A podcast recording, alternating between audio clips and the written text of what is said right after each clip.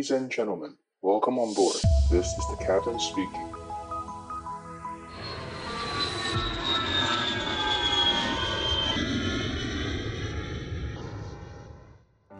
Hello hello 大家好我是可乐教官。啊好久不见啊。今天的录音时间是二十七号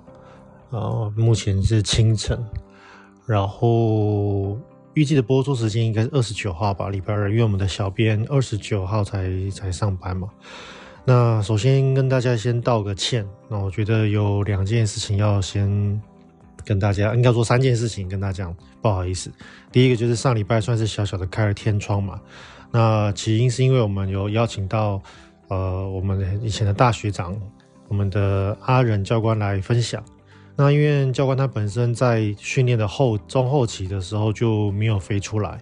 然后他就一直很想要把这个心心路历程这个心得，呃，跟同学们分享。那但是他录了一次之后，我就是一直没有时间帮我们做 review。然后后来我们本来上架了，然后后来教官就觉得说，诶，他没有确确实实讲到这个，就是后面这个。啊，没有飞过的这个心路历程，所以他就想要再重新录一次，所以就是后来又 delay 了好几天，所以等于应该是算有一个礼拜开天窗嘛，所以跟大家说一声不好意思啊。那呃，所以以后可能我会多常备一集起来吧。如果有邀请来宾的话，那如果我们的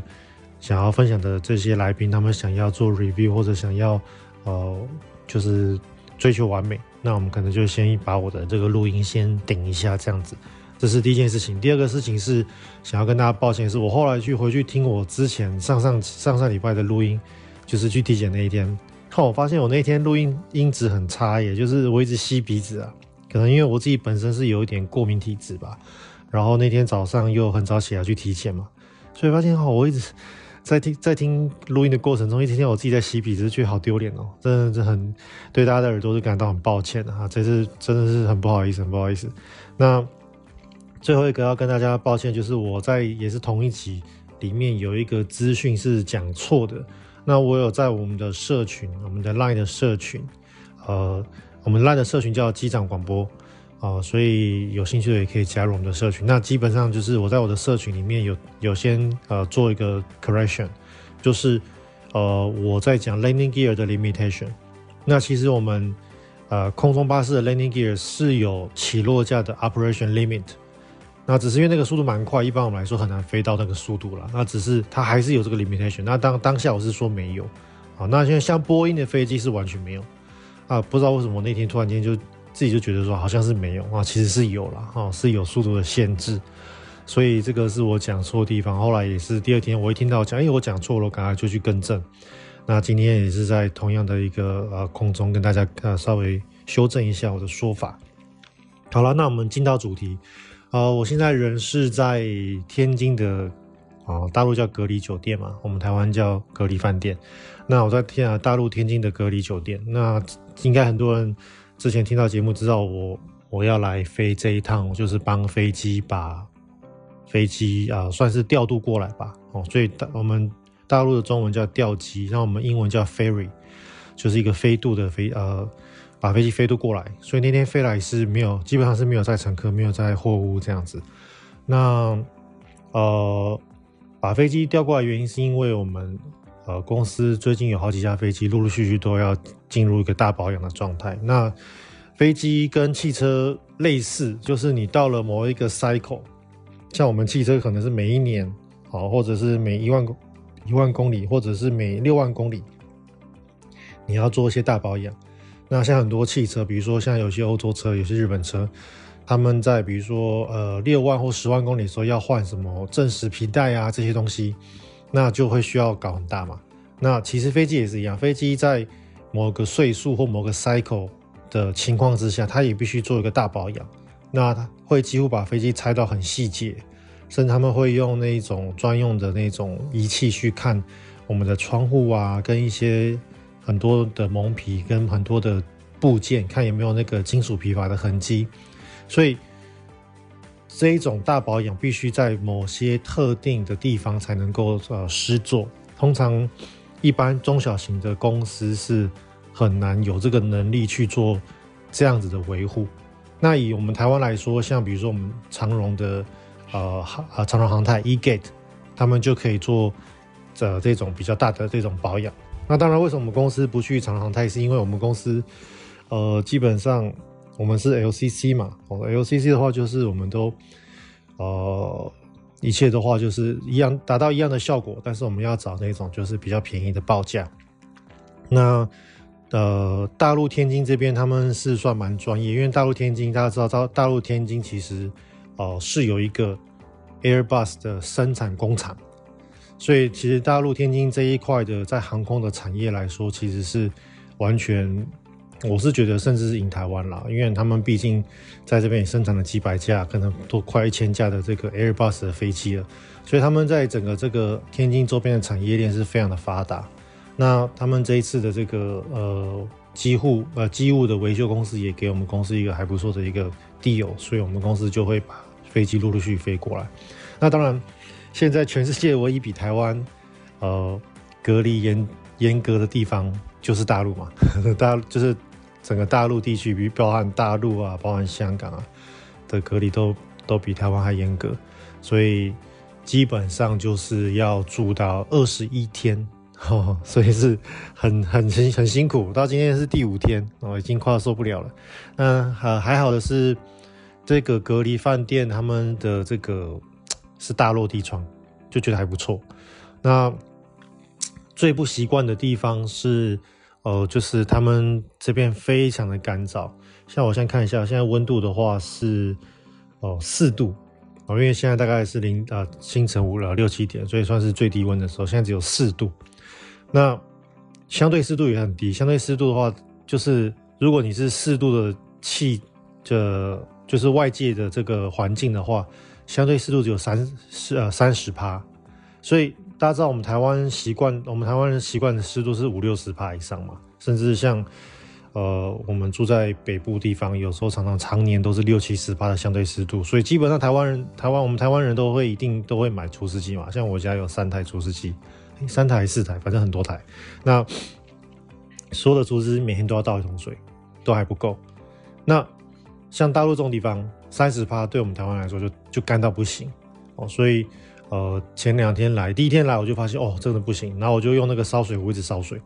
哦，就是把那个盖子打开，然后让它一直烧水。但是后来发现这也不是办法，因为第一个噪音很大，第二个这样一直是用高温去烧水，其实我也很怕会造成电器的一些呃呃。老化可能会有一些危险，所以后来我就马上上淘宝订了一个那个小米的加湿器。所以，啊，我觉得淘宝在大陆真的蛮强的，跟我们的 PC Home 一样，就是因为我们台湾一个小岛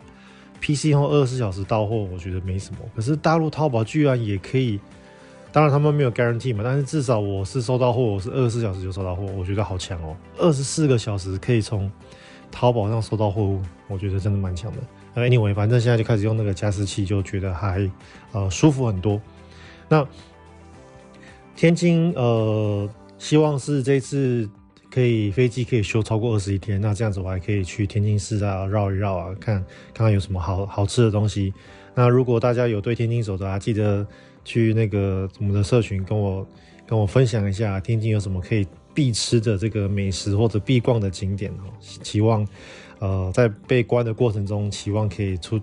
之后可以出去晃一晃。好，那呃，这一次我想要延续前面的话题，就是聊这个双引擎失效啊，因为我昨天看到一个非常有趣的分享，然后我觉得哇，好屌。那呃，在讲的分享之前，我就想先想要延续我之前讲的双引擎失效，因为我之前有跟大家分享到，我们的双引擎失效一般来说，就是因为我们引擎的需要的。东西就是需要燃油跟空气嘛，那其实就是所谓的空气里面的氧气。那我们有氧气加上有燃油之后，我们的引擎就可以把化学能转换成动能，提供推力。那不管是小型的这种螺旋桨的这个活塞式引擎，或者是大型的喷射机，其实原理都是一样的。那现在差就差在说，我那天少讲，就是呃双发动机失效，双引擎失效，不只是。可能遇到的是空气不够，比如说遇到火山灰，或者是说，比如说，呃，我之前有分它是是是油量表，呃，比如说加错油，公斤跟磅加错，或者是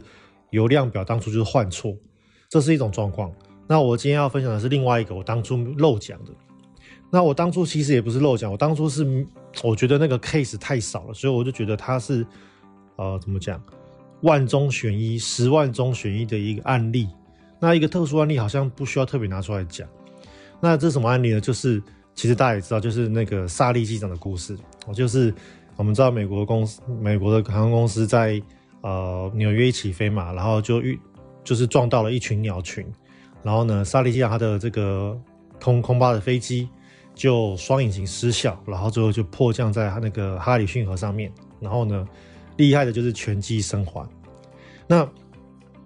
其实这件事情，我呢因为在这个之前跟之后，我其实很从来没有听到过有哪一架飞机也是类似的状况，所以我一直觉得啊，这个是万中选一，十万中选一，我们不需要特别去讨论它。那。但是我就是最近看到了两个分享的案例，才发现说，哎，其实这件事情并没有想象中的这么少。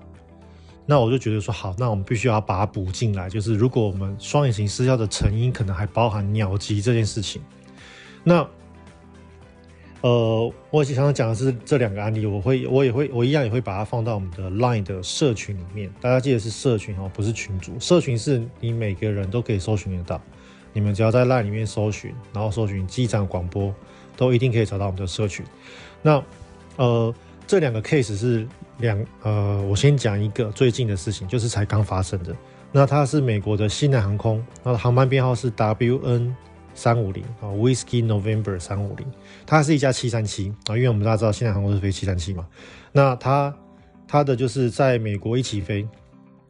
然后跟萨利机长一样，就是遇到。大量的鸟击，然后两颗引擎都受损，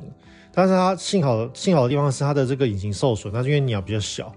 或者是可能鸟群没那么大，没有那么多只鸟被吸进去，所以这个引擎呢就是好不完全而已，你也可以说坏不完全啦，反正它就是还可以提供动力，所以机长当下就是赶快先平飞飞机，因为我们飞机只要一平飞，我们的动力就不用推那么大嘛，我们飞机爬升的时候动力是很大，都是八九十趴以上，但是我只要一推平飞，可能五六十趴就可以维持平飞了。那他机长就马上推平飞，然后跟塔台请求说：“哎，马上返场。”那么返场之后呢，可能为了杀高度，还是为了怎么样，又再多绕了一小圈之后就落地了。那这件事情就解决。所以这个 case 的这个故事连下面有个连接，就是连接到另外一个，这个我就让我很 impressive，它就是另外一件事情，然后也是双引擎失效。那这件事情就是呃，真的就是整架飞机迫降哦。那所以这是我刚刚讲的这个西南航空是第一个 case 嘛？第二个 case 呢，就是呃我们的战斗民族哦，最近俄罗斯不是掀起了大波吗？真的是战斗民族。那它是一个俄罗斯航空公司，然后这个航班编号是 U 六 dash 一七八哦，是 Uniform 六，然后 Uniform 六是他们的公司的这个呃 call 啊 call sign 的那个简呃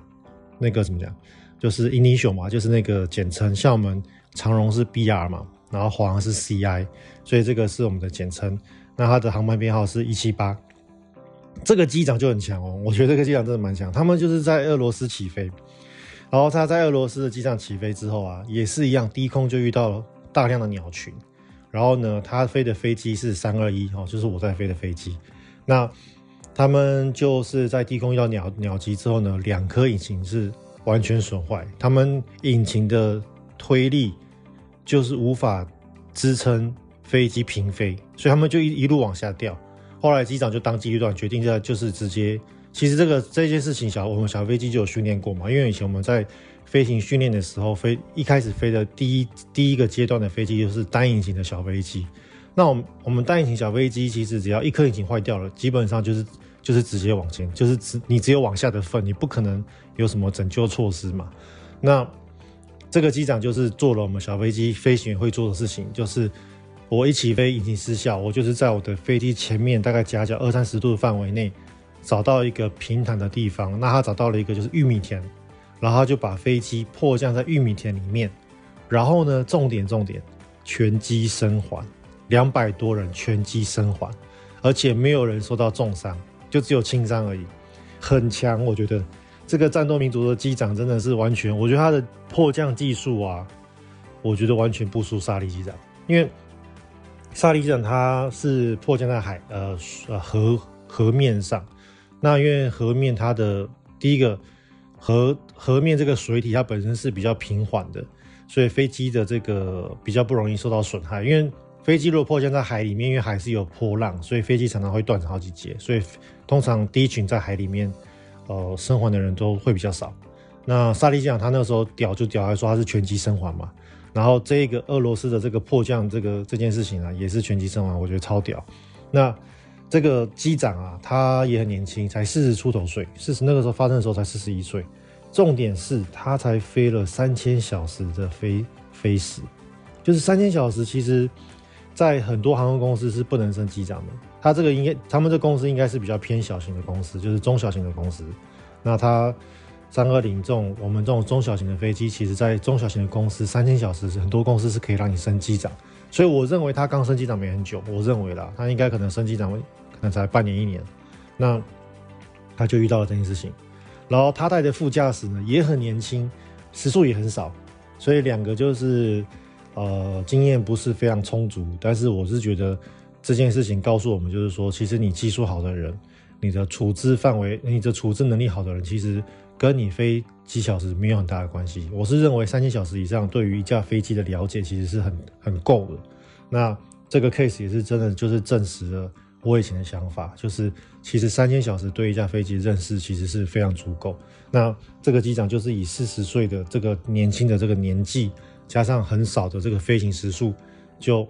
把飞机成功的迫降。那这个 case 我会把它分享在我们的群呃 Line 的这个。呃，社群里面，它有那个迫降之后在玉米田的照片，飞机大致上是保持完好的，然后还那个影片更屌哦，那个机长还可以拿大声公站在飞机上跟乘客说，哎，不不不，讲一堆俄语，我是听不懂了，但是我可以想象，就是说大家请靠近啊，请不要乱跑啊，怎么样的，就是机长在那边发指发号指挥哦，我是看完之后觉得说，我靠，真是战斗民族。我觉得如果我是飞行员，我是机长，刚做完迫降，我应该觉得说，我靠，肾上腺素。大量发作完的后果，应该就是那个嘛，就是觉得头昏眼花或者是四肢无力。但是他他居然可以站在那个飞机上面，然后指挥说：“哎、各位乘客，来，大家靠近，大家不要乱跑，我们这个怎样怎样。”所以我觉得真的蛮厉害的。好，这是两个故事，所以就是因为看到这两件事情加在哈那个哈里逊，那就是那个萨利机场哈里逊河上面迫降，所以其实是三个 case。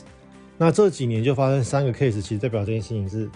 啊，发生几率是比我自己个人想象中的高很多，所以我也把呃会发生这件事情列入我的 study 里面的名单。就是你知道，我们飞行员要准备很多，就是我们俗称的，就是记忆项目。就是有些紧急程序是你没有办法去慢慢查书的哦。比如说一颗引擎坏掉，我们可以查书，我们就是按照程序做，然后慢慢查书。那呃，有些事情是不能查书的，比如说什么？比如说一起飞你就遇到风切啊，wind shear，这个在空巴来说它是不让你查书，你必须是把它记到你的大脑里面去。所以这个常年考试都会考这个 wind shear。那比如说呃，TCAS，就是你遇到了其他的飞机，你可能有避撞系统，这个也是不让你查书的。所以这个也是属于我们的记忆项目里面。那呃，双引擎失效，就是两颗引擎都坏掉的 force landing，其实目前在空巴是它不是记忆项目，但是我觉得以我个人来说，我会稍微做一些 study，我会把这一个程序放到我自己个人的记忆库里面，我会大大致上知道说该怎么做。那好玩的是，其实我这边有一本就是二零一二年版本的这个呃空巴的手册哦，这本手册它叫叫 QRH。那 QRH 的全名叫做 Quick Reference Handbook，它其实就是放在我们的驾驶员旁边的一个，嗯，以前是一本书啦，啊，就是放在驾驶员的手手边。那我们随时可以把它抽出来，然后它可以让我们快速的查阅一些特殊的状况，或者是一些飞机的一些呃 performance，就是我们这个时候我飞机的一些参数是什么，它可以让我快速的查找一些东西。那呃，这本 QRH 在二零一二年的版本，我这边有一本二零一二二零一二年版本，它其实是没有双引擎失效的那个呃 force landing 哦，它的全名叫做 Emergency Landing All Engine Fail，它其实是没有这个 item，二零一二年没有。那但是在我现在的二零二二年的最新版本，它就多了这一条，叫做 Emergency Landing All Engine Fail。其实我认为应该可能就是在呃沙利机长之后加上去的哦，确实是不是这件事情我不是很确定的，但是就是这些这个这条现在是加在里面的。那他呃就有阐述到一些这个呃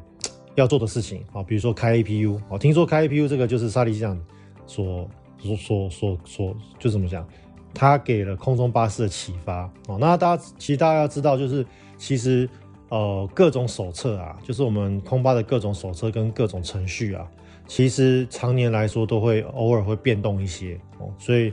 呃从三二零。研制到现在，一九八零年代到现在也是四十年了嘛。一架飞机生产了四十年，它其实很多程序、很多内容，它都持续在做跟进。好，空巴有删掉一些东西，有加进一些东西。那像这个 emergency landing all engine fail 这一条就是新加新加入的。那它当然砍也砍掉了很多，比如说像我之前有看到一个词叫什么啊、呃、wingtip break，嗯，那这个这个东西在新的手册就没有。所以像我们新进的飞行员，如果我想要学啊，这个东西啊，比如说我听到机长讲哦 winter break 这个东西，那我发现手册怎么没有？那我就必须可能要去 Google 上找一些旧的手册，或者一些比如说机务的大哥分享的这些东西，我们才能够知道说哦，原来 winter break 是因为这样子所所作动，然后它产生的后果是什么。但是因为现在新手手册就把这个词拿掉了，所以其实空霸也在演进，那我们飞行也是在演进，所以我们大家就是会。在这几年的操作下来，他们会把一些东西删删减减这样子。那我是觉得，其实以飞行员来说，就是永无止境的学习啦。那就是旧的东西，哎，你觉得这个你该知道，你就去查。那如果你觉得，哎，新的东西，那些东西，新的东西肯定就是要知道了，因为新加的就是我们现在就是会使用嘛。好，那这件事情讲完了，我想要再分享就是，呃，最近的考试的情报，因为大家知道我们机长广播其实我们的。这个重点是考试情报嘛？那大家应该最近看到很多那个新闻稿啊，因为其实就是很明显的看得出来是新闻稿嘛。因为呃，突然间各个媒体大量的都播报同一件新闻，然后用词差不多，然后那个数字都是六十一百五，那肯定就是新闻稿嘛。所以最近华航有发新闻稿，就说他们很缺飞行员。那其实这个也是很符合华航一贯的作作风了。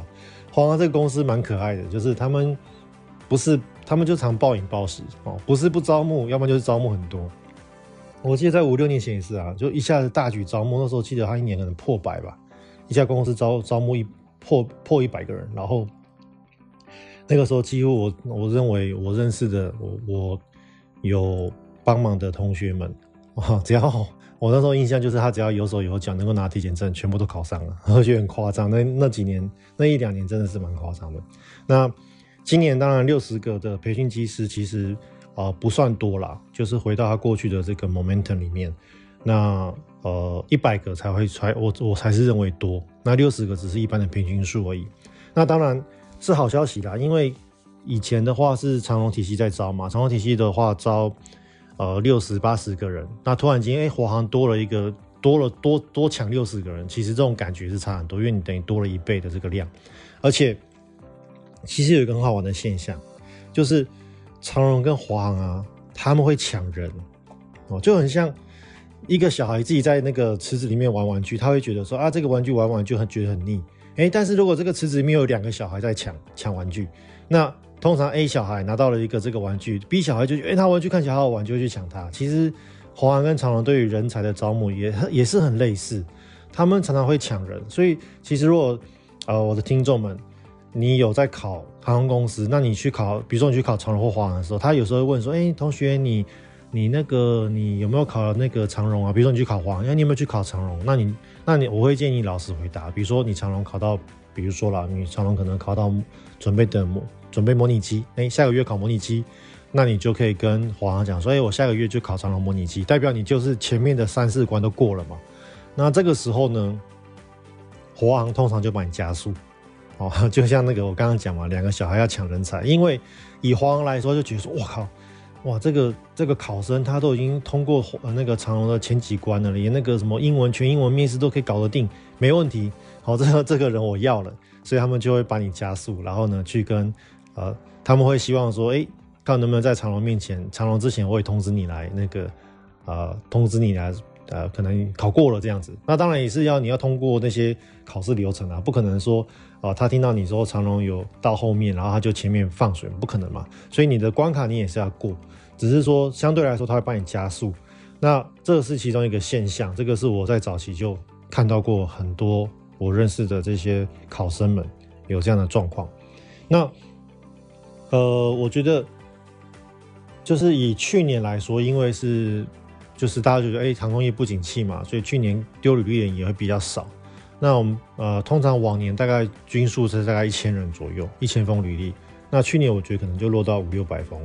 那假设我们算多一点哈，算八百封，然后再扣掉那些来来乱的，可能再扣个两百，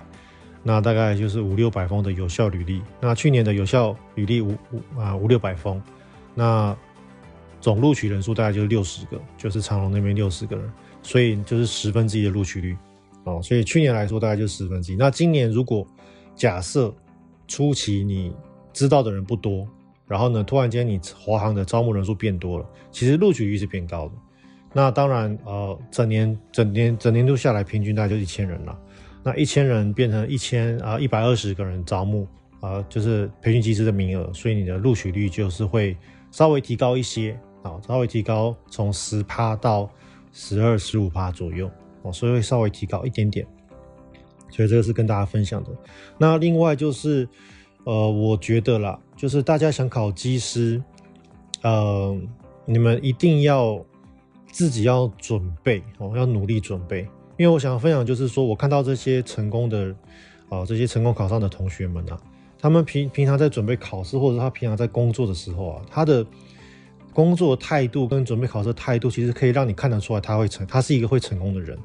哦，就是其实我们常知就是老一辈常说嘛，就是一个人的人生其实是由他的个性跟态度决定，所以即使他的就是假设他努力，他的态度很好，即使他这件这件事情他没有成功了，他在其他的领域、其他的其他的机会给他的时候，他还是会成功的。那如果你是那种因循苟且的人，那给你再多机会都没有用。大家懂意思哈，所以我觉得，呃，我们就是像我自己是很多人来问我考考试情报的东西，那我可以从旁边给你很多正确的方向，因为其实正确方向来说非常重要。举例来说，今天我们从台中出发，哎，我要上高速公路，那我的目的是台北，结果你一一一上高一一上了交流道，你就转错方向，就是往南开。然后呢，哎，你一路就很守法。然后呢，你每一个小时呢，就下去休息站去休息，然后让自己很 refresh。然后都你的那个开车态度非常棒，然后你也是兢兢业业。结果你一路就开到高雄去了，你并不会开到台北啊。所以方向很重要。所以我的责任就是，我们会把这个方向给你，然后呢，让你避免在半路上就踩到地雷，然后就临提早就挂掉了。那给你的方向，然后让你不要去踩雷。但是其他的努力还是要你自己做啊，哦，所以，呃，大家要记得，你不可以成为那个就是好像要别人一直来喂你东西的那个人。那其实，我想分享分给分享给大家的观念就是，其实我们航空业啊，也是非常呃，让飞行员自己准备。我举例来说，我们所有的飞行员在学大飞机的时候啊，像我当当时在学三二零呃空八这个系统的时候，其实公司是没有教我任何东西的。公司就是把一套我们叫 CBT 哦，CBT 的全名叫 Computer Based Training。公司就是把一套 CBT 的这个软体发给我，然后我就安装在我的 iPad 上面。然后呢，这个 iPad 就我的账号联动，那我就必须一直去点。它有点像 YouTube，它有点像是影片，但是它是互动式的影片。然后它每隔可能一二十秒，它就停下来，它就要你点下一页。然后你点了下一段之后呢，它就会再播一二十秒，它可能要叫你跟跟它的按钮互动一下。然后呢，再给你下一个主题，然后就这样一直播，一直播，一直播，一直播。那这几十个小时就是一直看这个 CBT，看这个 iPad。那这几十个小时，呃，看完了之后呢，哎，公司就考试哦，可能不管是笔试或口试，或者是上模拟前的这个我们的这个考核官，都会给你一个对于系统的口试。那只要通过，代表就是说，哎，他觉得你你哦你 OK 了，你可以上飞机飞了。其实我们飞行就是这样子学大飞机耶，不是像你们想象中的一样，会有一个老师在前面讲台上，然后呢会跟你说，哦，OK，好，各位同学，我们今天来来讲那个发电机系统好，我们今天呢有两个发动机，发动机里面有六百 kVA 的这个发动机怎么样怎么样，然后 APU 呢也有一个 identical 的发电，然后呢是什么四百赫兹、一百一十五什么三相电都没有，我们没有讲师教我们这些东西，我们我们教的东西就是 CBT 跟我说的，然后呢我们就直接考试。所以大家要知道，其实航空航空业的教学模式就是这样子，而且这个不是只有我们公司，这个是所有的公司。我相信有在飞的教官都知道，但是我相信有听的有听我们公司节目，应该不会有在飞的教官啊，大家没有这个闲暇闲暇时间哈。但是 anyway，反正就是呃，航空公司真的就是这样教哦。所以不管是美国的公司、台湾的长荣华航哦，或者是我们这种我们小公司，其实教学的模式是一样的。就是发一个 CPT，然后让你练到爆。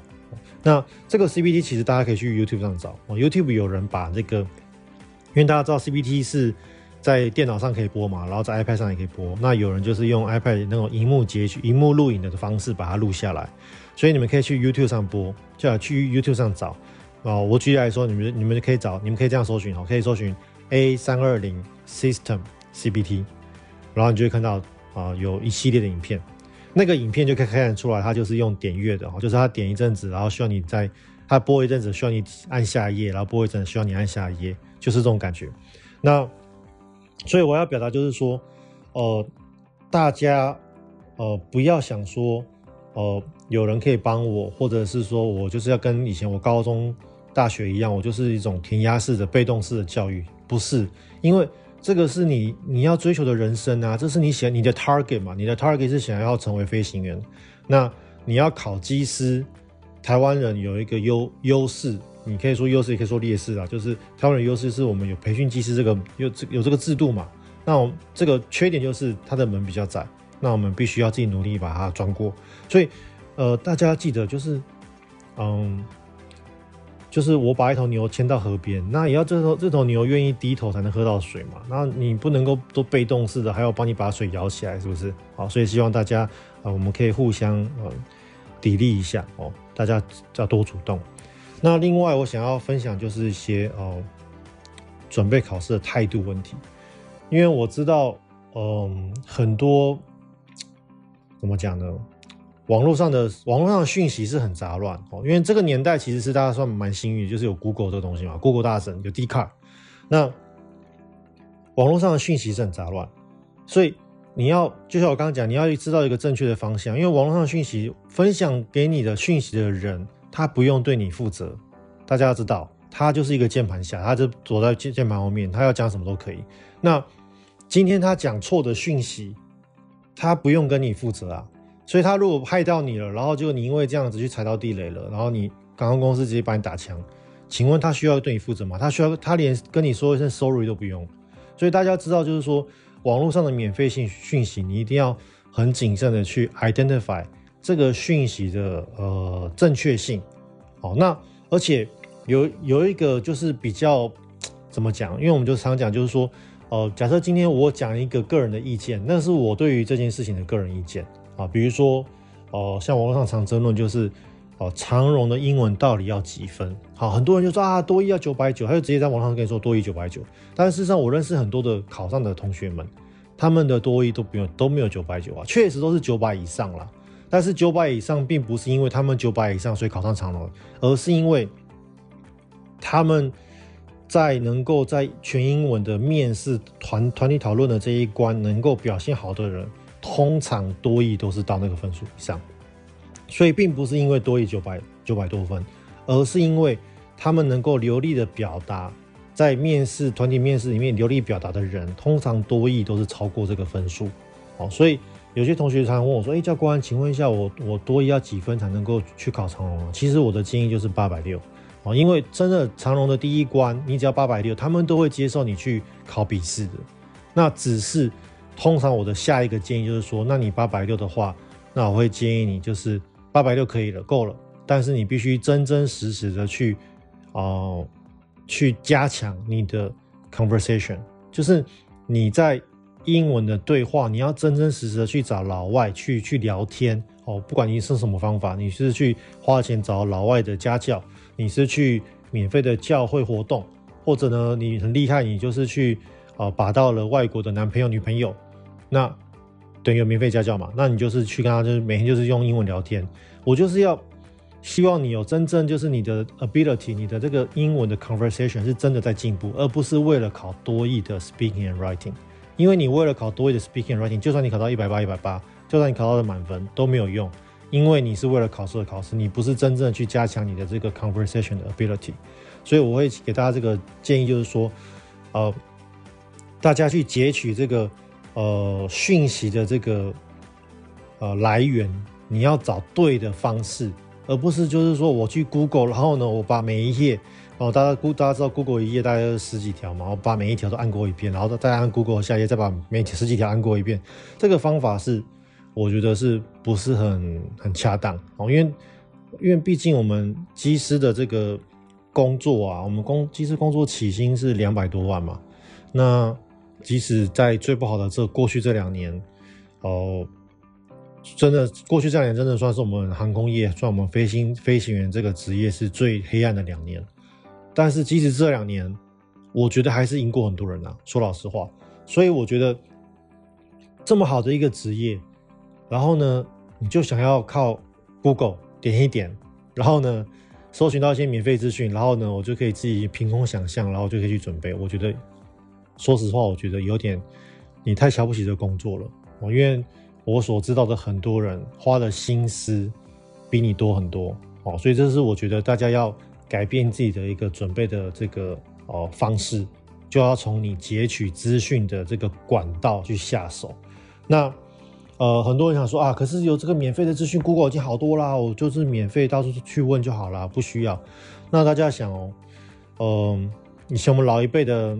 那个阿公阿妈不是常讲嘛，哦，就是便宜没好货嘛。哦，虽然说贵的东西不一定好，但是便宜肯定没好货。那大家知道，像比如说 Netflix 要收费，对不对？像 YouTube 现在有 Premium，那啊、呃，像 iCloud 免费的 G 数超少的，一下就爆掉了，所以你必须要加钱要。Subscribe，然后呢，你要每个月付钱，每一年付钱。所以其实为什么苹果、为什么 Netflix、为什么 YouTube Premium 它可以跟使用者收费？其实就是因为呃有些机构团体他们能够掌握到的这些讯息就是比你多，所以他可以用这个来跟你收费赚钱啊。因为大家知道现在就是卖一个就是我们讲就是资讯的这个不对称，所以他就是利用资讯的不对称来。来来获利，所以那这些人他可以利用，比如说像 Netflix，他可以从这么多年前卖到现在哦，在美国上市。然后呢，YouTube 早期是完全不用钱的，现在 Premium 逼着，像我现在就，我现在就有订阅 YouTube Premium 嘛，那这个没办法就被逼着，因为广告太多了。那这怎么办？所以这些人他们这些这些厂商，他们能够跟你收费。然后能够屹立不了这么多年，其实是有它的道理在，大家好好想一想哦。这个就是我觉得有些事情，我就点到就好。好了，那今天我们就讲到这样啦。我们呃希望就是下个下一集啊，我想要跟大家讨论一些，比如说载重平衡的事情啊，然后还有一些啊一些，好像我看到一个蛮好的新闻，就是美国有公司罚了这个大陆航空公司的钱嘛，所以这个我想要就是分享一下，在美国的这个。呃，美国跟大陆对于这个 operation 的部分的差异，好，那我们就下期再见了，拜拜。